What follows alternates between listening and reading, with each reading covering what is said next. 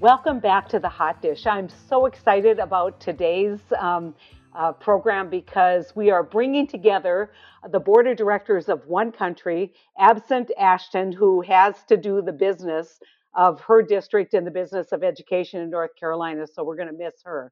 But we've got a great program because we have at the DNC someone who understands what it's like to run in a rural um, in a state where the rural vote matters, and someone who really gets our issues and has committed to bringing back this idea of um, of a 50 state Democratic Party. And so we are thrilled and we are ready to uh, assist him individually and really as one one country in um, spreading the word about the policies of the Democratic Party that are great for rural America. And so I want to first off welcome our guest Jaime Harrison but also um, welcome uh, JD Scholten and Anthony Daniels and Joe Donnelly, my co founder, to this conversation. And so it's not going to be dominated by me. I think we, what we want to do, I think, to start out with, Jaime, is just ask you why you think that rural vote is important and um, how committed are you to making sure that um, rural America once again gets the message and hopefully uh, uh, the, the Democratic message and hopefully um, uh, will consider voting once again for Democrats. Well, Senator, first of all, thank you for uh, having me on today, and it's so good to reconnect with friends uh, on this uh, on this podcast. you know, I've worked in the past with with Anthony, and I know Senator Donnelly from his time when he was in the House, and JD and I met when we were both getting ready to to launch campaigns again. So it's so great to connect with everybody again. You know, when people ask me, Jaime, what kind of Democrat are you? Are you a blue dog? Are you progressive? Or are you conservative? Are you, uh, you know, this A, B, C, and D? And I tell folks proudly that I'm a dirt road Democrat.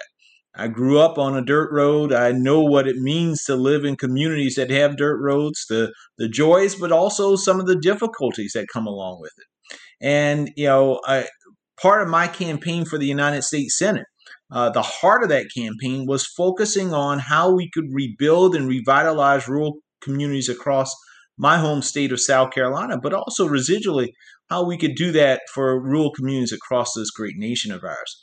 And so I'm very much committed to uh, rural communities because I'm a product of, uh, of those communities. And I understand that there's some uh, unique challenges that, that, that, that we all face in rural communities. And those are things that we as Democrats need to make sure that we're rolling up our sleeves to address. You know, I often tell a story, Senator, and if you, if you give me a second, I'll, quickly tell it uh, to your listeners uh, that really sums up what we as Democrats and, and, as a party need to think about and focus on, particularly when we're thinking about rural communities. When I first became the chair of the South Carolina Democratic Party back in, I believe it was in 2013 or so, I was canvassing in one of our rural counties, and I happened to drive, uh, see a, a dirt road and there were some houses down that dirt road. And I said, well, you know what? I'll, I'll, go down there, put out some signs, and and talked to a few of the folks there. I pulled up into one yard, at a shotgun house, and and I know Anthony knows what I'm talking about in the South. Um, and uh, I, I, get out of the car, I knock on the door, and there's a elderly African American man that comes to the door, and he looks at me and he says, "Who are you, and what do you want?" I said, "Sir, I'm Jaime Harrison. I'm the chair of the Democratic Party." And uh, I'm here because this is the most consequential election of our lifetime, and I need you to vote. He said to me, he said, son, stop right there. He said, you see that road you came up on? I said, yes, sir. He said, what kind of road is that? I looked back. I said, it's a dirt road. He said, son, that was a dirt road when Ronald Reagan was president. It was a dirt road when the Bushes were president. It was a dirt road under Bill Clinton and Barack Obama. Son, that's still a goddamn dirt road. So until either you Democrats or Republicans pave my road, I don't want to have to deal with any of you. And he shut his door and he went back in his house. Uh, you know, I was in my feelings a little bit. I was a little hurt, but I started thinking about what he really meant. For this man, for generations, he had heard from all types of Democrats and Republicans that they're going to invest in infrastructure, they're going to pave roads, they're going to do this and that. And nobody had ever paved his road. That road is symbolic of the broken promises that so many people in rural America uh, live through uh, year in and year out. And for Democrats to be different, we have to do more than just talking about paving the dirt roads. We actually have to pave the damn road.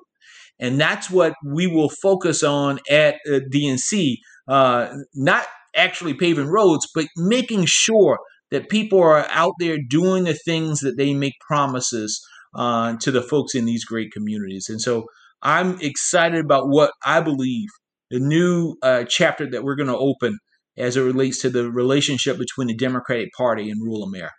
What a great story, Jaime. And, you know, recently there's been a lot of discussion about what happened in the uh, Revitalization Act.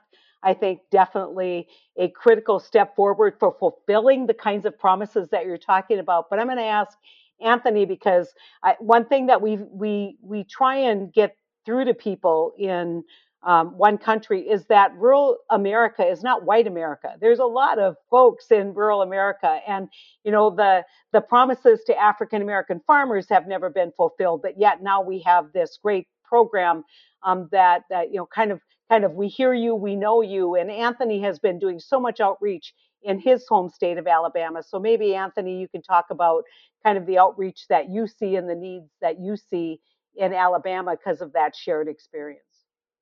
Well, thank you, Senator Heitkamp, and, and Jaime, welcome and congratulations again. Um, I know that you and I have talked in the past about uh, some of the problems uh, that has traditionally happened in the South, where uh, nationally, when the conversation uh, begins, uh, you know, the South is always left out. And we've seen, uh, as it relates to Georgia, the need to engage communities of color. in Alabama, specifically, we saw that there was about um, 552, uh, 522,000 African Americans that did not vote in 2017. That's registered to vote. And so a lot of our efforts have been focusing uh, in various counties on rare and sporadic communities of color. Uh, what are the plans going into 2022? Uh, what are the plans, uh, you know, that the DNC has to engage or help engage uh, communities of color uh, those that are apathetic about voting and those that feel disengaged, like the gentleman that you described. Yeah. Well, part of Anthony, uh, part of the challenge I, I believe that we have is is the, you know the question is why are people disengaged? Why do they believe it's better to not do anything to, than to actually vote?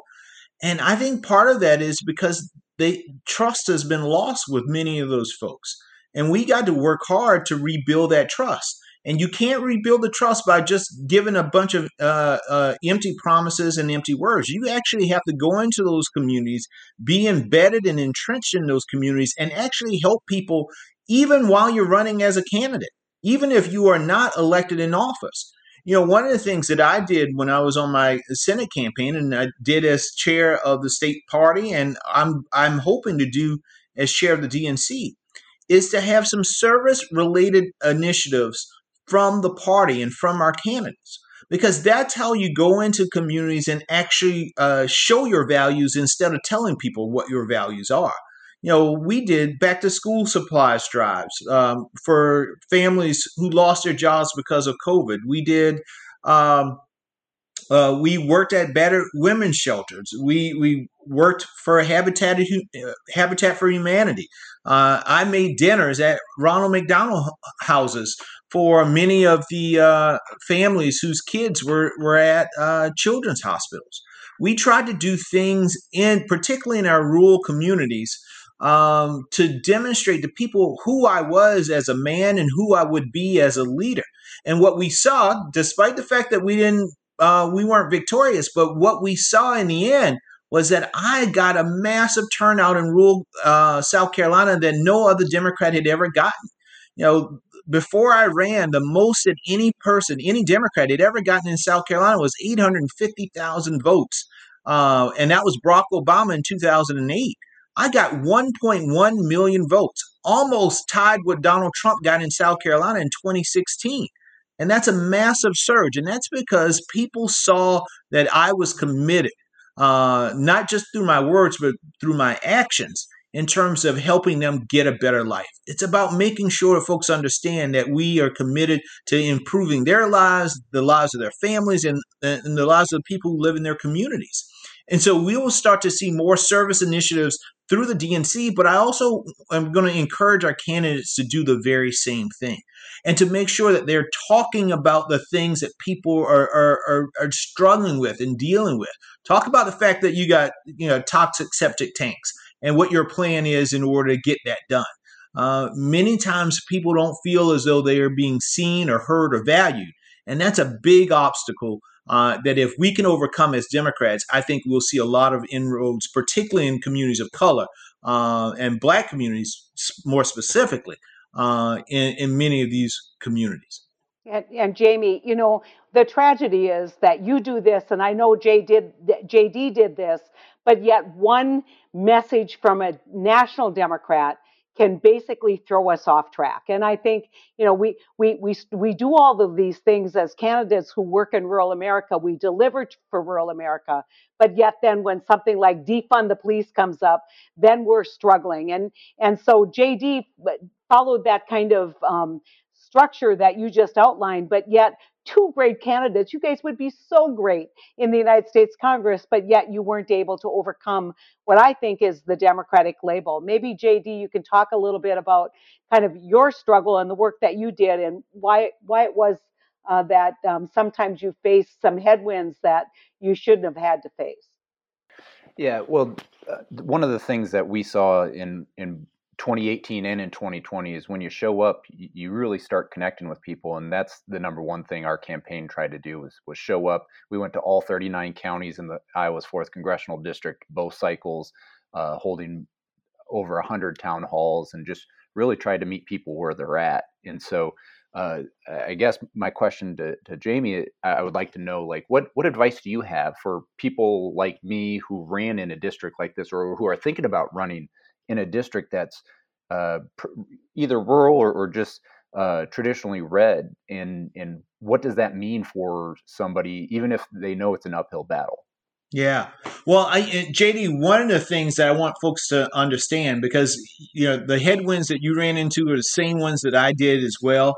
You know, even though I had family members in, uh, in my family who were in the police, and you know, I come from a, a law enforcement family uh, and I didn't believe in defunding the police and those type of things. Uh, those things still stuck. And I asked myself, well, why is that the case? And part of that is because of the Democratic brand. It's, you know, many times I think a lot of our folks get stuck on, well, what is the Democratic message?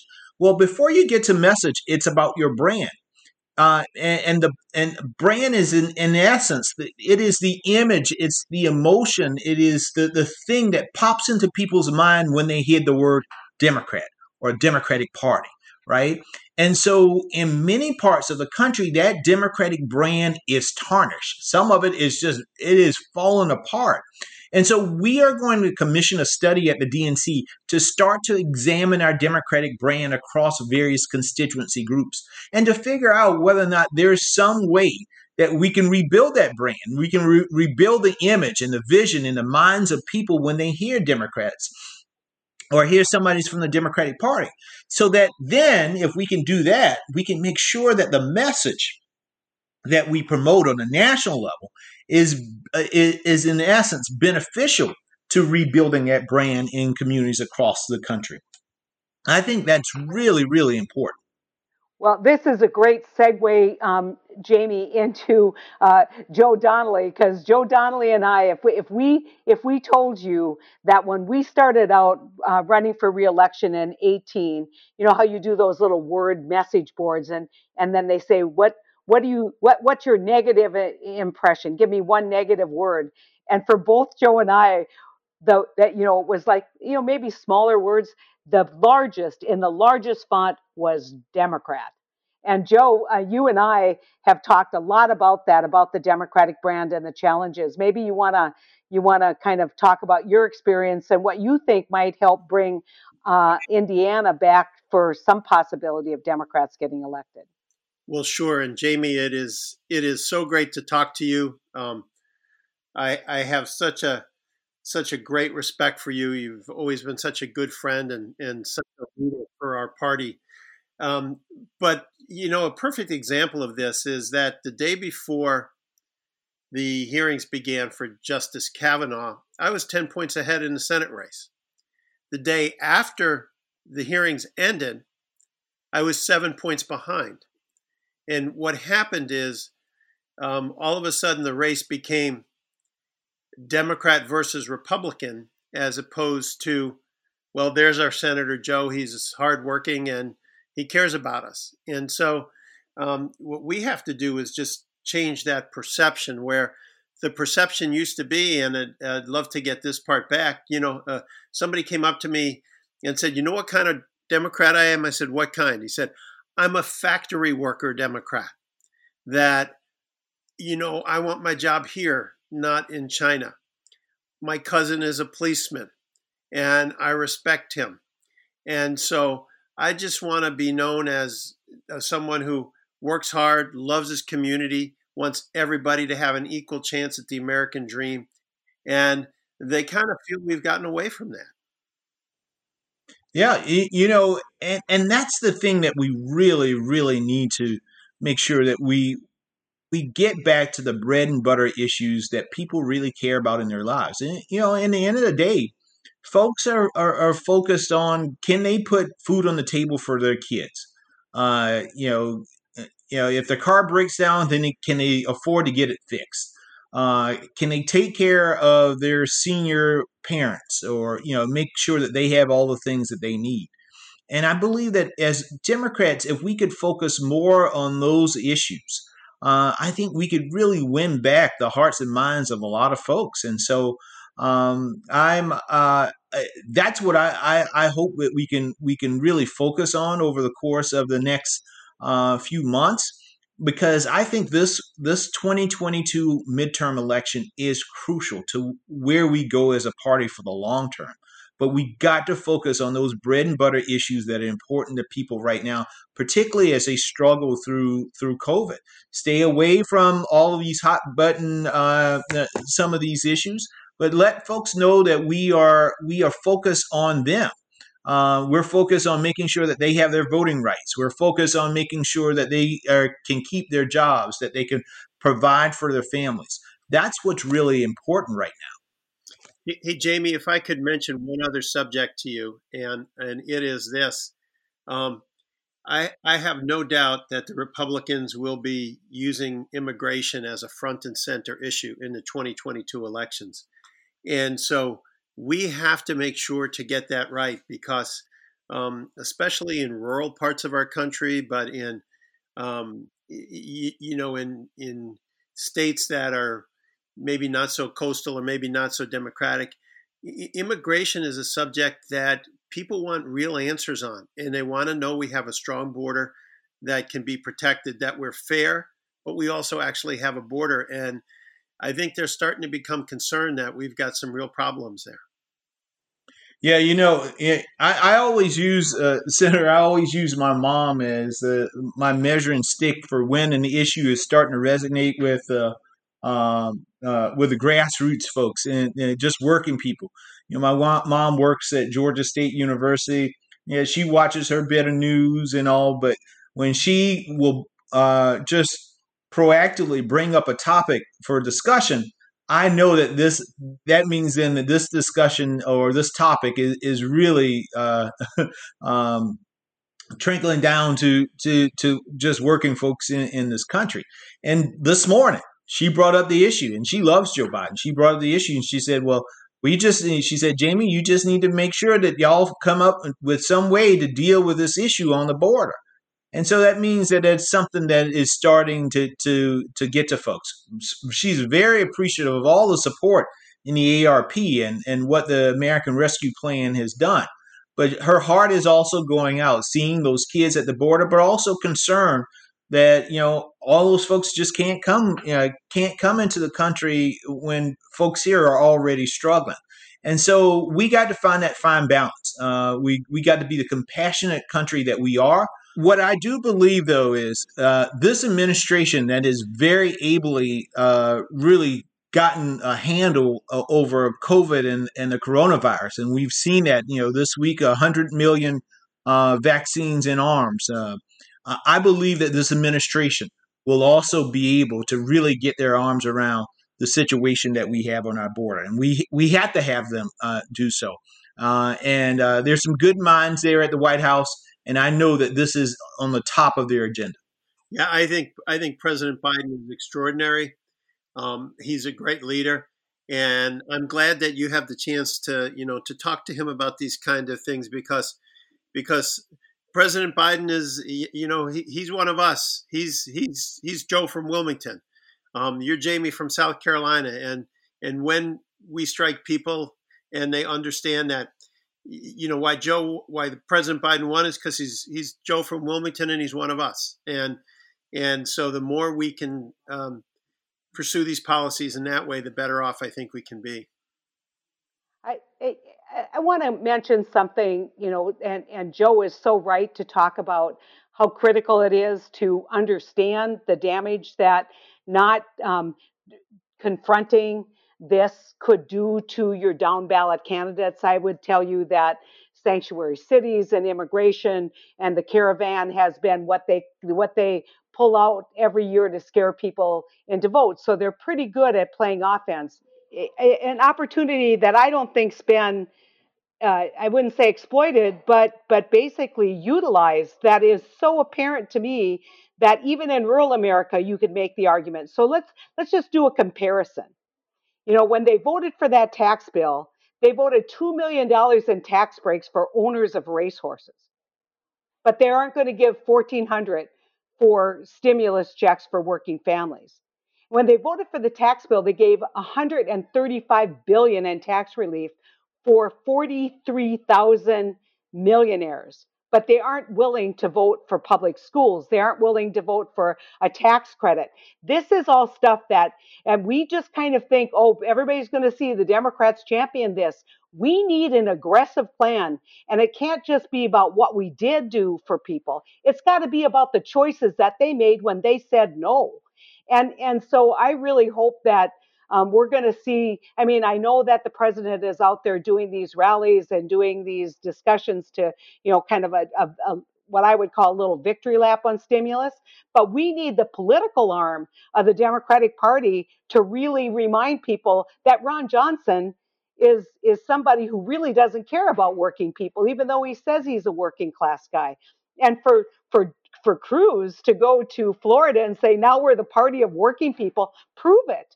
When have you ever stood up for working people, Ted Cruz? So what are we going to do to get a little more aggressive there, Jaime? Well, Senator, we're already doing it. Uh, if you haven't seen, we got billboards in every state in this country uh, where Republicans in the Senate voted no against this bill as we've been telling folks, help is here, and and the asterisk is not one Republican voted to do uh, to to help Americans in their greatest time of need, and we're constantly reminding folks. We've got uh, uh, social media kits that are going out to uh, leaders in state legislatures across this country so that they can begin to promote the fact that when their cities and their towns are receiving uh, uh, recovery uh, rescue plan funds, when their schools are reopening, when uh, more vaccines are getting into rural communities. All of that happened because of Democratic action, uh, started from Joe Biden to congressional Democrats in the House and the Senate, and not one Republican, not one in the House, not one in the Senate, actually voted uh, in order to help. Now, what you have is some of the Republicans are now trying to take credit for some of the, the benefits that are going to small businesses. They're trying to take credit uh, for these schools opening back up. They're trying to take credit for uh, the $1,400 going to per person or the increase in the child tax credit. But we are not going to allow them. So this is, eh, people may say, Jaime, you sound like a broken record. But from this point forward to November of next year, everybody will know that it was Democrats in their greatest time of need that actually helped them, and it was Republicans who stood in the way uh, and didn't lift a finger to do so. Uh, and we got to paint that contrast. We got to be aggressive. We got to uh, let folks know know the difference between these parties. Republicans passed tax cuts for the top 5%, whereas the bulk of the money in this American Rescue Plan went to people under uh, $75,000 a year. And that's the big difference between our party and their party. They are for the rich and the special interests, and we're for working people. I was just going to say, I'm so proud that the package that we put together really does address childhood poverty. It really does address those working class folks who are going to stimulate the economy, not put the money in their pocket and say, hey, look at us. We even grew our wealth even more. I mean, I just think that there is such an opportunity here to draw the contrast. But the one thing that I would say, Jaime, is I understand that you need to make investments in places where you're going to have competitive races, whether that's Iowa, whether that is, you know, taking a look at Wisconsin, you know, but you know, North Dakota could use some of those ads too, some of those billboards, some of the some of that money, because if we're ever going to elect Democrats again in North Dakota, we need to make sure that people understand that there's a choice. There's a choice between a Democrat and a Republican. And oh, by the way, the Democrat is standing up for working people. That the pension bill is such a great example, the pension piece of this. Butch Lewis that Joe and I fought so hard for when we were there. I mean, these these these are amazing stories, and for anyone, any Republican to take credit for um, helping these pensioners, it's it's just outrageous. I don't know. I want to want to just ask Anthony or JD or Joe if you guys have any any other kind of final points or final questions for for Jaime. Well, I just want to say, as as a fellow Southerner, Southerner, uh, Jaime, I just want to make certain that um, as you're talking to the D Trip and others, that they understand that the lines are drawn in the state legislature, and so unless uh, as we move forward, there should be some consideration of working closely with state legislatures and breaking supermajorities so that we're able to maintain at, at the very least the current maps that we have that guide us in the majority in Congress because they can very well undo this just through using the state legislature and not running, you know, not through at the federal level. So I just want us to kind of think think through that as we strategically plan long term. Well, Anthony, one of the things I would suggest if you have not reached out to uh, Eric Holder, Attorney General Holder, and the uh, NDRC, um, uh, they are working and they want to work with every state uh, to make sure that they have the resources to help with the drawing of districts and all those things. And so I'm happy to connect you uh, if if you all have not had that connection yet with with their organization. I just met with them for over an hour talking about ways and making sure that we can reach every every uh, state in the union to, to, to make sure that they have resources to push back against some of this uh, ultra uh, partisan uh, gerrymandering. Jaime, this is Joe Donnelly again. I would just like to make a suggestion that for um, one of the great accomplishments of the American Rescue Plan was um, saving those pension plans and and uh, making it so that so many people who didn't know if they were ever going to get um, pension funds, you, you know, a, a, check in their pocket so they could live out their years um, with dignity that they can that as a party, because we did this, we we got this across the finish line. We need to coordinate with those those unions and those workers and make sure that they all know how this happened. That that you, you know we were there when the rubber met the road, and we ought to have celebration parties in every one of those union halls around the entire country to do that, because we've lost a lot of rank and file union members, and this is a great way to start to get them back. Well, Senator, you'd be happy to know I just had a, a, a big call with our union leaders uh, at the end of last week uh, to coordinate our efforts in terms of promoting this bill. I, and I literally just got off the phone with Mary Kay Henry uh, at SEIU, uh, and they're doing a fabulous job of promoting this to all of their members uh, to, to let them know that help is here, and it was Democrats who actually made it happen. That's that's great news. This is JD, and I just have one last thing, and it's more of a comment than anything. But in 2020, you both you and I saw that uh, in the age of social media, every race gets nationalized, and I think that's why it's so imperative that the, of the role of the DNC and seeing how we can uh, improve and making sure that the infrastructure is in place because campaigns kind of come and go And so I'm really excited uh, with uh, uh, what I'm hearing and, and uh, excited to see where you guys invest your time and resources. Yeah, JD, it's it's really really important. And one of the things is that, that I always tell candidates, you know, make sure you're focused on the issues that are important to the people back home. Because nationally at the DNC, I, I don't know what's more important to folks in Iowa or, what's going on in Alabama or, or what's going on, uh, you know, in North Dakota or Indiana. But but candidates on the ground in those communities know that. What our job is is to make sure that we help the state parties have the resources uh, to allow you all to compete. And that's the really important part. And that's why, for me, the 57 states and territory strategy is at the core of what the DNC will do uh, in, in this election cycle. You know, I, and, and I don't, I mean, I feel like I'm kind of the naysayer here, Jaime, but, you know, so often these great things like ARP, this, this this incredible piece of legislation that I think really focuses investment where it needs to be focused. We can go out and sell that. We can go out and sell our vision for America, which is inclusive and which is dynamic and and and we can do all that. And then one thing will happen from a Democrat someplace in the country that will radicalize the entire race.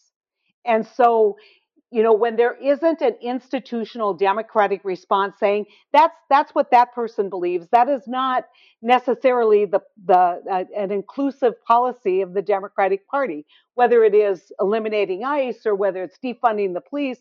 And and you know i i recognize that this is a challenge sometimes to navigate that space between um, progressives and then be, maybe people like us who run in areas where um, you know, where it's very very difficult to sell some of these some of these policies.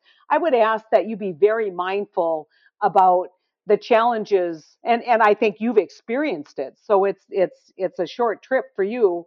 The experiences that you get when you have a Kavanaugh hearing and people, you know, kind of kind of think that they see something in the Democratic Party that they don't like or you have a an end of the year the caravans are coming and we don't have a plan kind of experience. And so it's really critical that that you have ongoing dialogue about what's happening and then a democratic response to those challenges. If we're going to ever win again in places like Iowa and North Dakota and Indiana and if Anthony can do what we hope Anthony can do um, in, Al- in Alabama that no one thinks he can do so I, I just want to kind of lay that out there because I think it's it's one of the struggles we have at one country. How do you balance that and maintain the inclusivity of the Democratic Party, but also recognize that some of these policies are just not um, conducive to getting rural people to vote. Yeah. Well, you know, it, it, that's part of the challenge of, of a diverse party. And, you know, I talk about it all the time. One of my jobs uh, early on in politics was, uh, you know, I was a floor director in the whip's office. And uh, that meant I had to get 218 votes every single time on the the House for a very diverse caucus where you had, you know, 40 some odd blue dogs, uh, 90 some odd progressives, 40 some odd CBC members, 20 plus uh, CHC members. But we got all have to come together in order to pass legislation in order to improve the lives of the people in our community. And I think the caucus, and I've addressed both the House, I've addressed the House caucus, haven't the Senate caucus yet. But what I've told them is fight like hell inside the caucus rooms, but when you get out in front of the cameras, be unified in purpose and mission uh, and, and, focus. And, and that's what we need. Uh, and, you know, we will do all that we can from the DNC's perspective to support our candidates and support them as they lay out their visions for, for their communities. Um, and uh, you know, uh, and I think if we can all work in, in, on one accord, I, I, think there's a lot of progress that can be made.